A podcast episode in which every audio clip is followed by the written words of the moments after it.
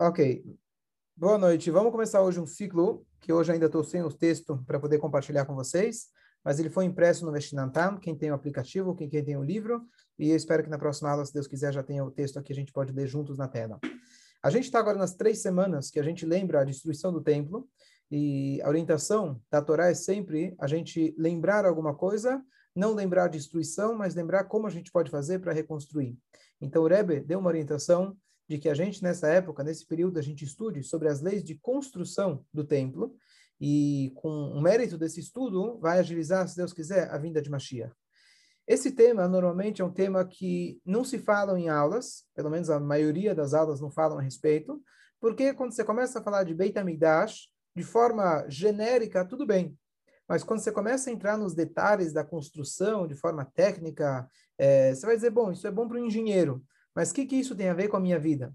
Então, realmente, é um, é um tema que às vezes é deixado de lado, mas nessas semanas, quem sabe a gente dedica para esse tema, e dentro do possível, com a ajuda de Hashem, eu vou tentar, é, além das explicações práticas, tentar ver em cada momento, como a gente fez hoje de manhã, tirar alguma mensagem prática para o nosso dia a dia, além da mais prática de todas, que Bezrat Hashem Mashiach chegue hoje ainda, e aí a gente vai ter todas essas alachot ao vivo aos nossos olhos. Então vamos lá. Fala. Então, primeira coisa, a gente está falando aqui sobre o templo sagrado. O que, que, é o templo sagrado? Qual que é o objetivo dele? Antes da gente entrar nos detalhes. Então, nós temos uma mitzvah da Torá, uma das 613 mitzvot da Torá, Ve'asuli migdash ve'shachati betocham. Façam para mim um santuário, e eu, diz Hashem, morarei, residirei neles. Aqui nós temos uma mitzvah de construir uma casa para Hashem. Como é essa casa? Como ela deve ser construída? Então, então qual é a mitzvah? Fazer uma casa para Hashem. Hoje a gente conhece essa casa como sinagoga, mas sinagoga, na verdade, é um modelo baseado no Beit HaMikdash. Antigamente não existia sinagoga. O que existia apenas era o Beit HaMikdash.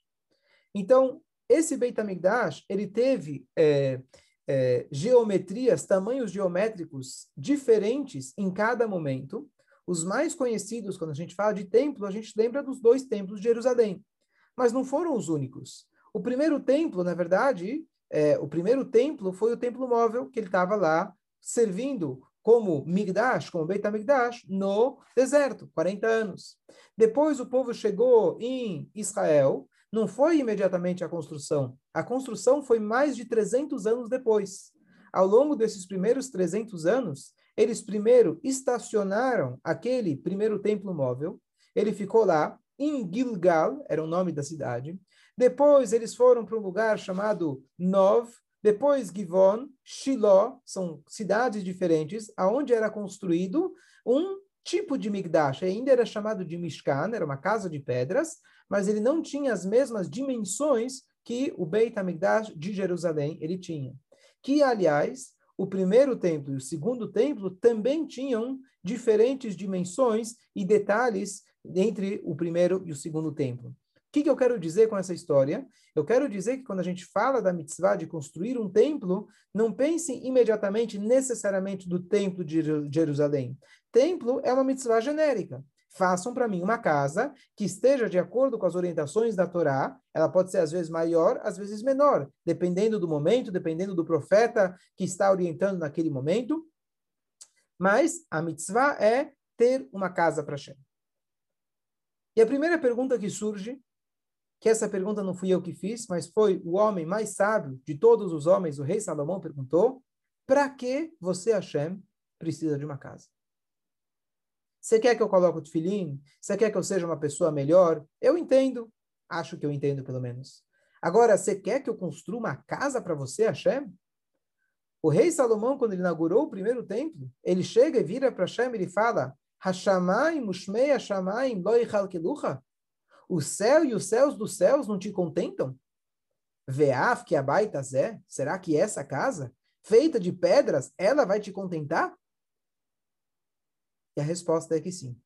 Hashem ele decidiu, e essa é a nossa, o nosso grande privilégio, que Hashem ele abandonou, entre aspas, deixou de lado todos os mundos espirituais e ele desejou que a casa dele, o lugar que ele vai sentir confortável, é aqui na terra, em Jerusalém, no templo sagrado. Esse é o lugar que Hashem ele reside.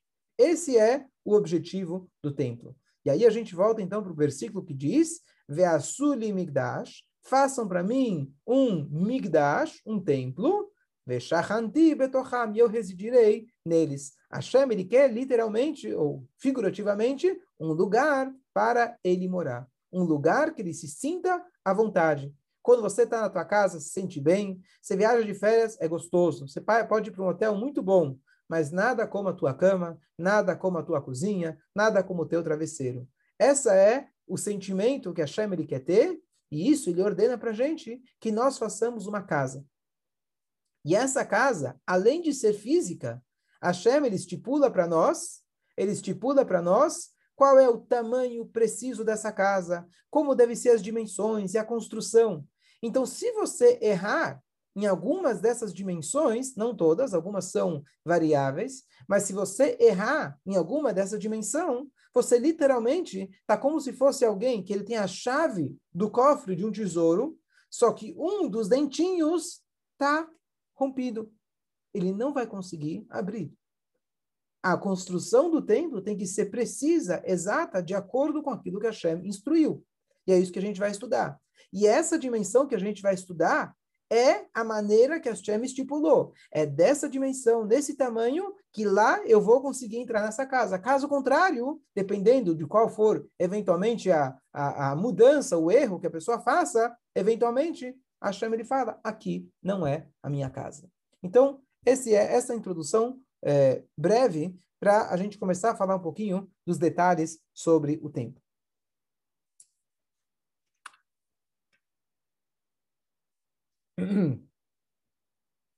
Bom, então a primeira coisa, quando a gente vai falar sobre o templo, a gente vai estudar, se Deus quiser, mais não sobre o Mishkan, que era o templo móvel, mas sim o templo sagrado de Jerusalém. Por quê?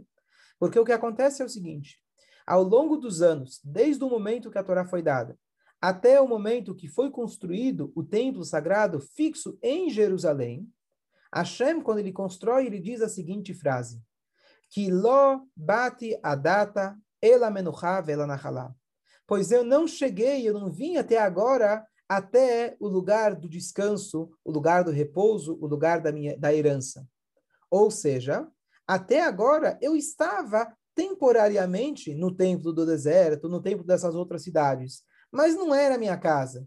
É como se fosse quando você vai acampar. Você leva com você teu travesseiro, teu cobertor. Você está lá acampando. Você tem a tua casa, mas é uma casa móvel. Não é a casa onde você verdadeiramente quer ficar. Ou vamos dizer assim, outro exemplo, uma casa alugada. Você está tentando se preparar para quando você reformar a tua casa, e aí você vai entrar para morar nela.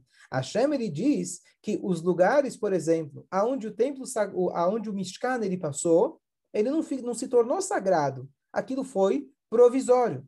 Mais um detalhe: ao longo de todos esses anos, tiveram momentos que é, fazer sacrifícios não era exclusivo nesses templos. Tiveram momentos na história que a pessoa poderia fazer um korban caseiro.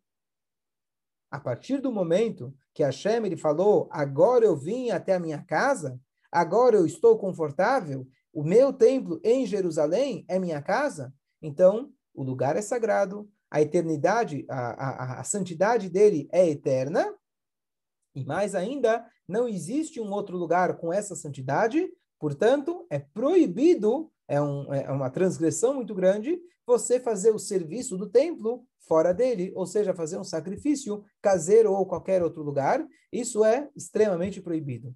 Por isso, então, a gente vai especificamente estudar sobre os dois templos que tiveram em Jerusalém, porque sobre eles a Torá descreve que Hashem ele fala: aqui é minha casa fixa e aqui eu vou morar. Então, vamos estudar um pouquinho sobre, é, primeiro, essa localização geográfica. Todo mundo sabe que o local mais sagrado da, da, da, da, da na, no planeta Terra que nós temos é Israel. Em Israel é Jerusalém. Em Jerusalém é o monte do templo. No monte do templo tem as diferentes partes do Beit HaMikdash, a parte mais sagrada é o Kodesh HaKodashim, o sagrado dos sagrados. Então vamos começar não falando sobre Jerusalém de forma geral, mas falando sobre é, por que não? Ok, vou falar sobre Jerusalém. Olha que coisa interessante. O que, que é Jerusalém? A palavra Yerushalayim, primeiro, rapidamente a história de Jerusalém, um pouquinho da história pelo menos, que aliás é uma coisa curiosa, eu já tenho um shur faz alguns anos atrás, deve ter gravado por aí, é, que Yerushalayim, é, Yerushalayim é a, provavelmente a cidade histórica que infelizmente mais sangue foi derramado tentando conquistá-la. Quantas vezes a gente foi expulso de lá e reconquistamos? Quantos povos quiseram conquistar essa cidade? Não estou falando de Jerusalém de forma geral. Especificamente Jerusalém é a cidade que provavelmente ao longo de toda a história no planeta Terra que mais sangue foi derramado para a conquista dela. Aqui a gente vê que as pessoas é, as pessoas realmente sentem essa energia, essa presença de Hashem lá, e todo mundo está querendo pegar um pouquinho, está todo mundo querendo pegar dessa energia. A palavra Yerushalayim, na verdade, o nome Yerushalayim é um nome que ele não está desde o início. O nome desse lugar, antes, na época do rei Davi, se chamava, é, é, agora, Yevusi. Ele comprou, ele comprou do, fugiu agora o nome, é, ele comprou dos Yevusim, era um povo que estava lá, ele adquiriu, ele comprou essa terra, desculpa, agora me fugiu o nome, se alguém lembrar pode falar, e é, naquele lugar, na verdade, já tinha um, um histórico.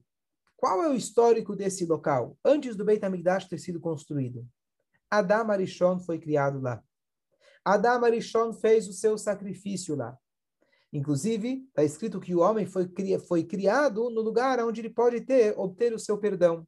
Lá foi o lugar onde Caim e Hevel fizeram seus sacrifícios. Lá foi o lugar onde Noah fez o seu sacrifício. Ou seja, desde o início da história, lá já era um lugar sagrado. Quem lembra, Yaakov vindo pernoitou no caminho para a casa de Esav, e ele juntou as pedras em volta da cabeça, foi naquele lugar. Lá foi o lugar onde Abraão levou seu filho Isaac para ser ofertado. Ou seja, lá é a ponte de conexão esse é a escada para os céus. Jerusalém, e mais especificamente o Harabai, um monte do templo. Esse é o local mais sagrado. Infelizmente, mas há que dois, três meses atrás, tivemos quantos é, milhares de mísseis caindo em Israel, e o que foi a gota d'água era aquela questão lá daquelas, eh, daquelas é, unidades, aquelas casas lá, que tava, os árabes estavam dizendo que era deles, etc. A gente sabe que era nosso, e a história que foi o que trouxe, infelizmente, essa guerra e tanta discussão e mais sangue, infelizmente, derramado. Novamente, essa discussão, essa briga pelo local mais sagrado. Esse lugar, essa, esse Harabait, esse, esse monte, a, a, o Rambam ele descreve para gente que ele tinha 200, é, 500 metros por 500 metros. 500 amot, desculpa, por 500 amot. Amot é uma medida usada classicamente no Talmud, na Mishnah, e esse amá, ele hoje, traduzindo, seria correspondente a 48 centímetros, arredondando meio metro. Então, o Harabait, ele era, foi na verdade alisado em cima, ele foi, se tornou, foi planificado, é, Yosef, qual é a terraplanado, acho que é o nome? Foi terraplanado, e ele, então, ele tinha o tamanho de 500 amot por 500 amot, aproximadamente 250 por 250 metros ele tinha de é, é, comprimento e largura. É, quem foi que construiu o primeiro templo? Foi o rei Salomão, Shlomo Amelech, filho de David. David Amelech, ele foi quem adquiriu o monte do templo. Ele que é, é, é, é, comprou aquele local, Hashem tinha dado para Davi Amelach a planta do templo, mas quem construiu foi o rei Salomão. O Tanar descreve para a gente como foi essa obra. O Shlomo Amelach, ele pegou dos melhores materiais possíveis que tinham na época, e cada coisa ele foi importando do país, aonde tinha as melhores desculpa, melhores madeiras e os melhores objetos para que ele pudesse, melhores matérias-primas, desculpa, para que ele pudesse construir o templo.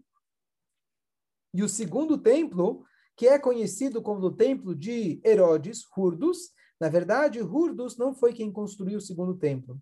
O segundo templo foi construído logo depois da história de Purim, e ele foi coordenado pelo profeta Ezra e Nehemia, e mais outros sábios da época, eles construíram o segundo templo. O Herodes, em determinado momento, a história é muito bonita, ele ele decidiu fazer uma reforma no templo, e por isso se chamou, tem o apelido de Templo de Herodes, mas não foi ele que construiu. E essa reforma foi tão bela, tão bonita, ao ponto que o Talmud descreve e fala: quem não viu a construção de Herodes nunca viu uma bela construção em sua vida. Então, aqui a gente deu um pouquinho, pelo menos, da história em relação ao local onde o templo está, é, está localizado. Uma coisa super importante de se dizer, o Kotel Amaravi, super conhecido, o Kotel Amaravi, o mais provável é que ele não era, mais provável não, ele não era uma das paredes do templo propriamente dita. Então, a gente depois vai ver melhor a planta do templo, mas se eu estou rezando no Kotel Amaravi, imagina que eu atravesso a, a parede, daquele lado eu vou estar ao lado mais próximo, não da entrada do templo, e sim do lado oposto, o lado mais, mais interior, que era o lado onde estava o Kodesh HaKodashim, o sagrado dos sagrados, o local mais sagrado. Então, eu do Kotel, eu estou vendo o lado, é, assim chamado, o lado oeste do Beit HaMikdash. Isso é onde eu estou no Kotel. E o Kotel ele ficava, na verdade, eram quatro muralhas que cercavam a montanha do templo, e essa muralha, Baruch Hashem, ela ficou inteira, então ela não é do templo, mas ela estava em volta do monte do templo. Esse é o Kotel que a gente conhece. Uma coisa importante, você perguntou o que, que tem hoje no lugar do Beit HaMikdash. Tem lá a mesquita, né? Mas uma das coisas que é a função do Mashiach é que ele vai construir o templo bimkomó, no seu lugar. Ou seja, ele vai indicar para a gente parte do trabalho, que uma coisa exclusiva ao, ao, é, ao Mashiach, ele vai indicar para a gente qual é o local preciso do Misber, do altar. E, consequentemente, o resto das coisas, o Kodesh HaKodashim. Então, a gente não tem, não sabe precisamente é, no local que a gente tem hoje, aonde foi é, realmente aonde é o local, isso só Mashiach vai dizer para a gente. É, uma coisa que aconteceu ao longo da história, que isso tem a ver com Tisha B'Av, os romanos, quando destruíram, não só que eles que queimaram o templo, eles ainda queriam tirar qualquer resquício. E eles então araram, a gente dessa passagem no Talmud de Akiva, eles viram que o local do templo foi arado. Ou seja, eles têm, fizeram uma terraplanagem lá de vários metros para tirar qualquer resquício, até uma lembrança de que lá houve, que lá teve o Beit HaMikdash. Então, realmente, hoje está um pouco diferente, quer dizer, além de não ter o templo lá, você tem é, essa diferença de altura, inclusive, que os romanos, eles araram a terra naquele momento, infelizmente, da destruição. Eu vou continuar aqui a gravação e compartilhar aqui com vocês é, essa tela. Espera aí. Eu passei uma um, um, pensamento muito o que eu gosto de repetir, e aqui a gente vê a sabedoria, a sabedoria incrível dos nossos sábios. Hoje a gente está acostumado com sinagoga. Como eu comentei no início, não tinham sinagogas antigamente. Quando a pessoa queria, o que havia antigamente é o seguinte: antigamente eu digo, na época do templo, primeiro templo mais especificamente, a maioria do segundo templo, não haviam sinagogas. As pessoas tinham locais onde se juntavam, que se chamava Beit Midrash, que é uma casa de estudos, e a pessoa poderia rezar quando quiser e onde quisesse três vezes ao ano, a pessoa ia até o Beit HaMikdash e ela festejava e, com todo mundo, fazia os sacrifícios, etc. Aqui a gente vê uma coisa incrível de que os sábios, quando eles viram, visualizaram o que estava para acontecer com o templo, então eles fizeram aquilo que eles chamam, aquilo que eles chamam Beit Me'at, um Beit HaMikdash pequeno. Eles fizeram um mini Beit HaMikdash, baseado no Beit HaMikdash, o que hoje nós conhecemos como sinagoga. Então, o que acontece? O Beit HaMikdash tinha sacrifícios, isso a gente não tem. Mas o sacrifício, ele simboliza korban, significa proximidade. Nós temos a que nos aproxima de Hashem. No Beit HaMikdash, você tinha uma menorá, na sinagoga você tem que ter velas. No Beit HaMikdash você tinha o Arona Kodesh com a, com a Torá, com as Luchot no caso, a gente também tinha a Torá, a gente faz a mesma coisa aqui. No Beit HaMikdash você tinha aquele patamar superior que se chamava Ezrat Nashim, no segundo templo, que era onde as mulheres ficavam. Hoje, não é todas as sinagogas que têm exatamente, seguem exatamente esse modelo, mas atualmente a nossa sinagoga é assim, as mulheres ficam em cima para poder olhar lá de cima e assim por diante. Então, essa ideia é, dos sábios, hoje para a gente é uma coisa tão óbvia, mas imagina o que seria do judaísmo se não tivesse essa ideia de transformar o Beit HaMikdash grande no Beit HaMikdash que possa ser é, replicado em outros lugares. E aqui a gente vê que como a importância que a Torá fala para gente de que a Torá escrita ela vem acompanhada juntamente com a Torá oral e os rabinos que tiverem na sua época porque foram eles que garantiram a, a existência do judaísmo até hoje. Então a gente vê que o Beit HaMikdash, Bezrat Hashem, que o modelo original volte ainda hoje, mas o Beit HaMikdash, ele está com a gente. A gente tem isso graças ao modelo que eles criaram para a gente. Isso, para mim, acho algo super curioso e a gente vê como realmente o judaísmo, o que seria se não tivesse uma sinagoga? O que seria do nosso povo se a gente não tivesse um local onde a gente constantemente se encontra, se reúne, que seja para alguns nas grandes festas, mas esse lugar, sabendo que tem uma sinagoga na cidade, é outra coisa, é um judaísmo, porque Beit Knesset significa um local de reunião. Se não fosse isso, o que seria de nós? Então, algo é, curioso que, na verdade, é o que eternizou, uma das coisas que os sábios fizeram, que eternizou o judaísmo, possibilitou que a gente tivesse, até hoje, man, é, mantendo firme a nossa fé é, em Hashem.